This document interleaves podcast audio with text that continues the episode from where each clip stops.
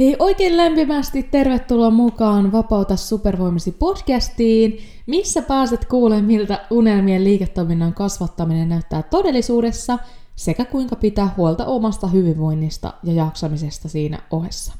Mun nimeni on Iida Soinen ja on tämän podcastin juontaja sekä Vapauta supervoimasi akatemian perustaja.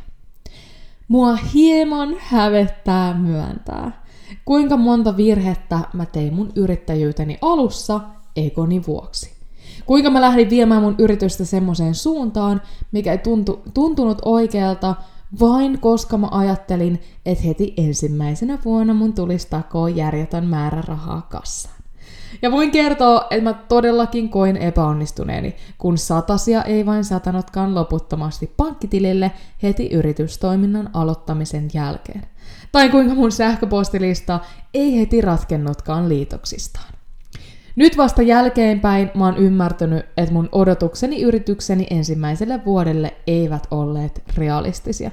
Varsinkaan, kun silloin mun ensimmäisen yritystoiminnan kohdalla se tekeminen ei todellakaan ollut sellaista kuin mitä menestyminen olisi vaatinut. Ja muutenkaan sun idea tai tuote, vaikka se olisi kuinka erityinen tai loistava tahansa, niin aina kuitenkin se kestävä kasvu vie jonkun aikaa.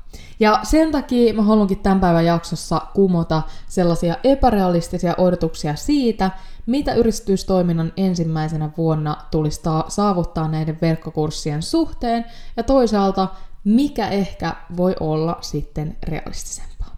Joten toivottavasti olet innoissasi, koska tässä jaksossa pääset kuuleen, minkälaisia tuloksia on realistista odottaa ekana vuonna, Miksi hitaampi, mutta kestävämpi kasvu on parempi ja toisaalta oikeita esimerkkejä ensimmäisen vuoden tuloksista.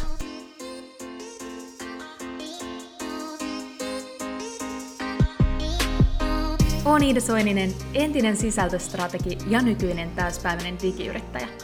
Aikanaan, kun aloitin kasvattaa mun sivubisnestä, mulla ei ollut aikaa, rahaa eikä osaamista. Tähän pisteeseen pääseminen on pitänyt sisällään lukuisia epäonnistuneita yrityksiä, oppimatkoja sekä hetkiä, kun meinasin luovuttaa. Mutta nyt voin sanoa elämäni merkityksellistä, vapaata ja oman näköistä elämää ja pääsen auttamaan myös muita tekemään samoin. Luin Vapauta supervoimasi podcastin, jotta saisit yksinkertaisia, askel askeleelta strategioita, minkä avulla säkin onnistut rakentamaan uniikin liiketoiminnan verkkoon – jos siis oot yrittäjä tai yrittäjyydestä haaveileva ja haluat muuttaa sen, mitä tiedät, osaat ja rakastat vakaaksi tuloksi, oot tullut just oikeaan paikkaan.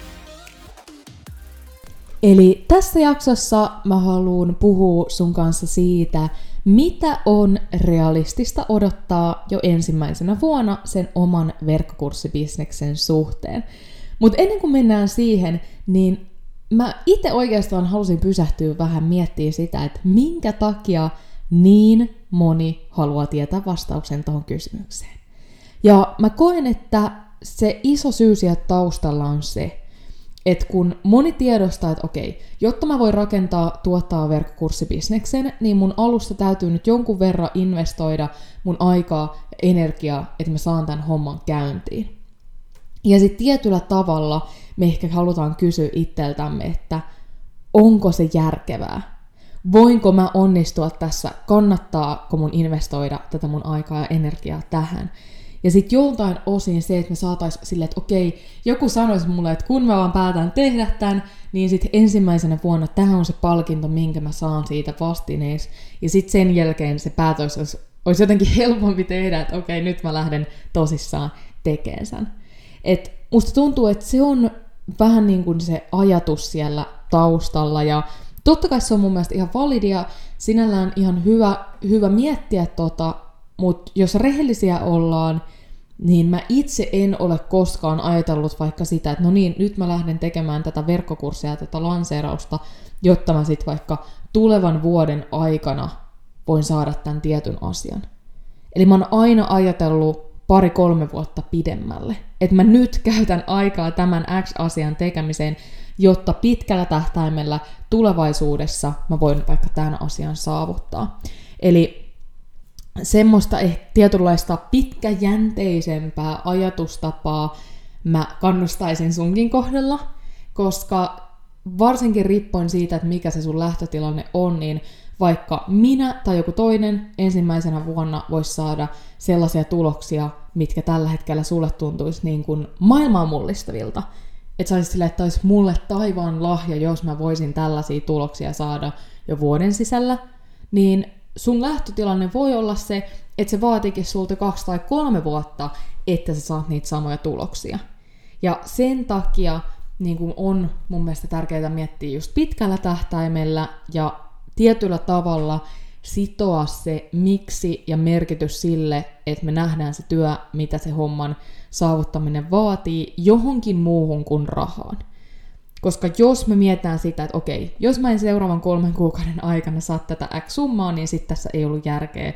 Niin mä voin sanoa, että ne henkilöt, ketkä ajattelee näin, niin niistä ei myöskään koskaan tule mitään.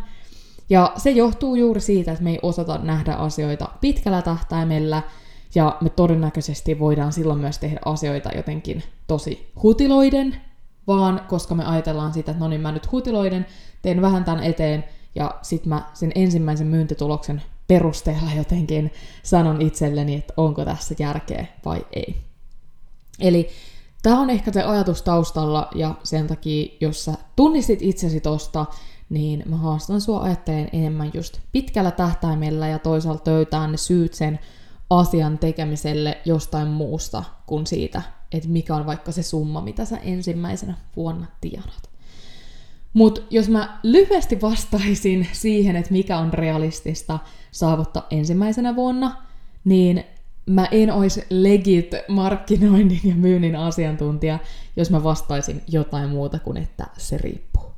Eli totta kai se riippuu todella, todella monesta asiasta, just että mikä on se sun lähtötilanne, taitotaso, kuinka hyvin sulla on hallussa tällä hetkellä ne taidot, mitä digibisneksessä menestyminen, va- menestyminen vaatii. Vaikka kuinka hyvä lähtötilanne sulla on yleisesti semmoiseen sisällöntuotantoon, kuinka hyvin sulla on sana ja kirjoittaminen hallussa, koska tässä on niin tosi tosi paljon nimenomaan ihan sitä rehellistä kirjoittamista, se, että sä opit viestimään suullisesti ja kirjoittain tiettyjä asioita. Mä itse en oo ollut mikään niin kuin äärimmäisen lahjakas jotenkin kirjoittaja tai muuta, että kaiken sen mä oon ihan oppinut tekemisen kautta ja sen takia se on mahdollista myös sulle, mutta mä sanon, että totta kai sulla on helpompi ja nopeampi todennäköisesti se polku, jos sulla on jo jonkunnäköinen kirjoittamisen tai sisällön tuotannon hallussa. Toisaalta niin kun, se vaikuttaa tosi paljon, että mikä on se sun lähtötilanne semmoisen niin kun, äh, brändin ja asiantuntijuuden tunnettuuden suhteen. Eli jos vaikka sulla leikitään, että sä oisit nyt copywriteri ja sulla on jo asiakaskuntaa, joka tietää, se tuntee sut, luottaa sut, sut löytyy nettisivut, joilla käy ihan hyvin kävijämäärää, ja nyt sä päätät, että hei, mä muutan tämän mun osaamisen nyt verkkokurssiksi tai verkkovalmennukseksi. Totta kai sun on paljon lähtökohtaisesti helpompi ja ehkä nopeampi löytää ne ekat 10-20 maksavaa asiakasta, koska sulla on jo se semmoinen tietynlainen niin kuin asiakaskunta ja näin. Ja ei se tarkoita, että jos sä et ole vielä tuossa pisteessä, etkötkö, ettetkö sä vois myös mukaan onnistua. Et silloin kun mä lähdin tätä akatemiaa rakentaan, niin siinä mielessä mä lähdin täysin liikkeelle nollasta ton just asiantuntijuuden ja brändin tunnettuuden suhteen, että en mä ollut niin kuin missään koskaan aikaisemmin puhunut yhtään mitään verkkokursseista tai niiden tekemisestä tai myynnistä ja markkinoinnista. Se mun asiantuntijuus oli pääsykoi, pääsykokeisiin lukijoiden henkinen valmennus. Eli ihan yhtä lailla mä jouduin tekemään sen työn siinä, että mä lähdin tuomaan sitä mun asiantuntijuutta esille, esimerkiksi Vapaata supervoimasi podcastin muodossa ja sisältöä tuottamalla sosiaaliseen mediaan näihin verkkokursseihin liittyen. Et ei se ole mikään este, vaikka sulla tavallaan olisi sitä, mutta sitten täytyy tiedostaa, että hei, mun täytyy tehdä se työ, mitä mä en ole vielä tehnyt, ja mä en voi olla kateellinen sellaiselle, joka on jo tehnyt sen työn, jolla on vuosia etumatkaa muuhun, että mun on ihan turha verrata itseeni sellaiseen. Toisaalta yksi tekijä, mikä vaikuttaa tosi paljon siihen, on ylipäätään se, että paljon sulla on aikaa käytössä tämän suhteen. Eli vaikka silloin, kun mä itse ö, lähdin tätä Vapauta supervoimasi akatemiaa perustaan, niin kuitenkin lähtötilanne oli se, että mä alusta asti pystyin tekemään tätä täyspäiväisenä yrittäjänä ja niin kun, mulla oli se starttiraha siellä turvana. Toki kaikki tietää, että se starttiraha 700 euroa ei nyt mikään niin kun, sillä lailla ole sua hirveästi, tota, miten se nyt sitten kuvailisi. Et ei siellä niin pitkälle pötkitä semmoisen taloudellisen turvaamisen kannalta, mutta et kyllä se semmoista jonkunlaista turvaa toi ja just sitä, että pysty oikeasti keskittyyn näiden asioiden eteenpäin viemiseen, mutta silleen, että mulla oli kuitenkin se täyspäiväiset työtunnit ikään kuin viedä tätä asiaa eteenpäin. Mutta sitten toisaalta mulla oli ehkä, jos miettii, että joku, joka on ansiotöissä, niin sillä ei välttämättä ole yhtä paljon aikaa käytössä, mutta toisaalta saattaa olla enemmän rahaa käytössä, ja koska se talous on turvattu, niin siihen taas ei ole niin isoa painetta. Eli, eli aina meistä voisi sanoa, että jokaisella meillä on jotain, mitä toisella ei ole ehkä enemmän, mutta sitten meitä tavallaan puuttuu jotain, mitä toisella ei ole. Ja sen takia semmoinen turha vertaaminen muihin on turha. Että voi olla joku opiskelija, kello on enemmän rahaa, ei anteeksi enemmän aikaa, mutta sitten vähemmän rahaa. Ja sitten joku toinen voi olla niinku rahallisesti paremmassa tilanteessa, mutta sitten ei ole aikaa. Tai jollain voi olla enemmän energiaa, mutta sitten taas jotain puuttuu. Niin meillä kaikilla on jotain, mutta sitten jotain ei ole. Ja tärkeitä on, että miten sitten niissä omissa, omassa lähtötilanteessa pystyy toimimaan. Eli niin kuin lyhyt vastaus olisi se, että se riippuu monesta asiasta ja sen takia mun on todella vaikeaa sanoa sulle vaikka, että tämä on pommin varma vaikka myynti, mitä sinä teet ensimmäisen vuoden aikana, koska taas kerran siellä myös näkyy se, kuinka paljon olet investoinut sun oppimiseen, kuinka paljon aikaa sä käytät siihen, että sä itse selvität, opiskelet asiat, vai että sä investoit vaikka mentorointiohjelmiin. Eli kyllä sen mä voin luvata, että jos sä vaikka investoit johonkin mentorointiohjelmaan, jossa näytetään askel askelta, miten joku asia tehdään, niin sen mä voin ehkä, ehkä luvata käsi sydämellä, että nopeammin niitä tuloksia todennäköisesti tulee. Ja monta, monta semmoista niin tyhmää virhettä ehkä oikaiset siinä kohtaa. Mutta jos mä nyt antaisin vaikka mun omien opiskelijoiden kohdalta semmoista tietynlaista osviittaa, että mikä vaikka, mikä vaikka voi olla realistista ensimmäisestä lanseerauksesta. Eli tässä kohtaa on tärkeää ehkä rikkoa se, että ajatus siitä, että on niinku kaksi semmoista kriittistä vaihetta. Oli se sun valmennuksen ennakkomyynti, eli se, että sä hankit ensimmäiset 10-20 maksavaa asiakasta, ja sit sä rakennat sen sen valmennuksen valmiiksi, oot sillä la- saat ne ensimmäiset palautteet, sitä kautta saat tosi paljon itsevarmuutta sille, että hei vitsit, että tämä oli ihan super pidetty, tämä valmennus, homma toimii, lähdetään viemään sitä nyt isommalle yleisölle lanseerauksien avulla. Eli tuossa ennakkomyynnissä se 10-20 maksavaa asiakasta, niin se, se tosi paljon riippuu siitä just, että mikä se sun valmennuksen hintapiste on, niin siitä sä voit itse, itse sit laskea, että mit, mitä se 10-20 maksavaa asiakasta sun kohdalla voisi tarkoittaa. Mutta sitten jos mennään niinku siihen ensimmäiseen lanseeraukseen, niin mun opiskelijoiden kohdalla mä sanon, että ne ehkä, keillä se hintapiste on siellä noin parin sadan euron luokassa, niin ensimmäinen, ja sitten sanotaanko, että se lanseeraus on tämmöinen vähän niin kuin minilanseeraus, Eli minilanseerauksella mä tarkoitan sitä, että siellä ei välttämättä ole vaikka webinaaria myynnin tukena. Se on tehty aika silleen minimalistisesti ja pienelle yleisölle, niin mä sanoisin, että usein semmoinen 4-5 tuhatta euroa on niin kuin ensimmäiselle lanseeraukselle mun mielestä semmoinen niin kuin realistinen myyntitulos.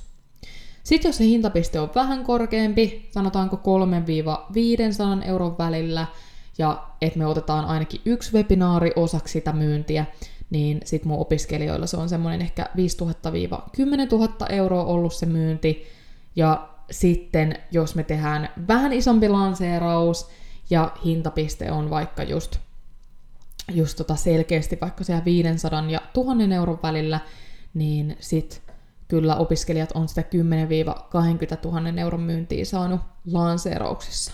Eli noissa sellaiset niin ensimmäisen lanseerauksen mun mielestä tuommoiset vähän niin kuin haitarit, se ei ole nyt mustavalkoista, että se varmasti osuu johonkin näistä väleistä, mutta jos mä mietin mun opiskelijoita, mitä yleisesti on, niin ne varmaan astuu ensimmäisen lanseerauksen kohdalla noihinkin väleihin.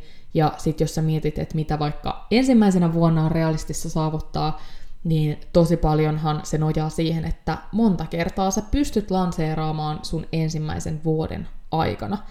Eli se ensimmäinen lanseeraus, mä näen, että se on vähän semmoinen niin treeni sille, että miltä se prosessi näyttää, mistä palasista se koostuu, ja jotta sitten seuraavalla kerralla, kun sä teet sen, niin sä teet sen huomattavasti taas niin kuin itse varmemmin ja isommin ja ehkä uskallat vähän käyttää jotain mainosrahaa. Niin siinä mielessä enemmän, että mikä on realistista ensimmäisenä vuonna saavuttaa, niin enemmän siihen vaikuttaa se, että monta kertaa sä pystyt ekana vuonna lanseeraamaan enemmänkin kuin se, että mikä sen ensimmäisen lanseerauksen tulos on. Koska oletetaan, että jos sä nyt vaikka tekisit, öö, mietitään nyt tästä jo ensi vuoteen, eli sä tekisit vaikka öö, tammi-helmikuussa, sä tekisit sun ensimmäisen lanseerauksen tammi-helmikuussa 2024, ja tota, sit siitä sä sitoutuisit siihen, että okei, että tai jos palataan vielä sen verran taaksepäin, että nyt kun on kesä 2023, niin se vaikka tuossa syksyn loppuvuoden aikana tekisit se ennakkomyynnin ja rakentaisit sen valmennuksen ja sitten tekisit lanseerausmatskuja niin, että siellä tammi-helmikuussa olisi se sun eka lanseeraus. No siitä sä sitoutuisit, että ennen kesää, vaikka huhti-toukokuussa, sä tekisit toisen lanseerauksen ja sitten syksyllä sä tekisit kolmannen niin, että sun ekana vuonna olisi siis kolme lanseerausta. Niin tämä on ehdottomasti se, mikä vaikuttaa siihen, että paljon sä saat vuoden aikana myyntiä verrattuna, että sä et yhtään ala nyt suunnittele, että koska se eka lanseeraus on tai koska niitä seuraavia olisi, ja yhtäkkiä, yhtäkkiä sä huomaakin, että se vuosi kuluu ja sä et ehtinyt tehdä yhtäkään lanseerausta. Mutta jos tolleen niin 2-3 lanseerausta pystyy sen eka vuoden aikana tekemään ja sitoutuu siihen, että sä nimenomaan teet oikeita asioita lanseerauksien välissä – esimerkiksi, että sä kasvatat sitä sun yleisöä, kasvatat luottamusta, kasvatat sähköpostilistaa, sitoudut siihen, että ensi kerralla kun sä lanseeraat, niin sä oot ekan kerran jälkeen tehnyt analyysin, päätät, että nyt sä teet tietyt asiat paremmin, panostat siihen, että sun vaikka webinaariin tulee enemmän rekisteröityneitä, niin kyllähän silloin ne myynnit erittäin todennäköisesti kasvaa. Ja jos nyt vaikka ensimmäisessä lanseerauksessa saisi 10 000 euroa silloin tammikuussa, mun mielestä silloin realistista voisi asettaa, että toisessa lanseerauksessa saisi 15-20 000 ja sitten kolmannessa lanseerauksessa saisi 20-25 000. Mun mielestä olisi niin tosi realistiset luvut semmoiselle niin ensimmäisen vuoden tuloksille. Niin siitä voisit laskea, että mitä ne tarkoittaisi myyntinä vaikka 10 plus 15 plus 20, niin sehän sitten nopeasti laskettuna olisi noin 45 000 euroa myyntiä. Mutta tosiaan, kuten sanoin, niin enemmän kannattaa kuitenkin sinne pitkäjänteiseen työhön keskittyä, mutta tosi paljon se on siitäkin, että monta kertaa olet valmis ja pystyt ekana vuonna sitten lanseeraamaan. Eli toivottavasti sait tästä jaksosta jotain ajatuksia sille, että mitä voisi realistisesti odottaa siitä ekasta lanseerauksesta. Jos haluat tarkemman analyysin ikään kuin sun tilanteeseen, niin laita rohkeasti mulle viestiä vaikka somessa – at Iida Soininen, kerro sun tilanteesta, niin mä voin antaa jotain ajatuksia sille, että mitä voisi vaikka ensimmäisestä lanseerauksesta odottaa. Ja jos tietysti haluat tehdä sen ekan lanseerauksen mun avulla, jopa suunnitella sen valmennuksen, ennakkomyydä, rakentaa ja sitten lanseerata ekan kerran, niin tuolla syys- syksyllä, elokuun lopussa avautuu sitten ovet taas mun Vapauta supervoimasi verkkokurssilla valmennusohjelmaan ja sehän on se place to be nimenomaan sulle, jos noin ne asiat, mitkä sä haluat oppia. Eli ehdottomasti sen osalta kannattaa sitten pysyä kuulolla. Mutta kiitos, että kuuntelit tämän jakson loppuun. Aivan ihanaa loppuviikkoa ja hei, me nähdään taas samaan aikaan samassa paikassa ensi viikolla. Moi moi!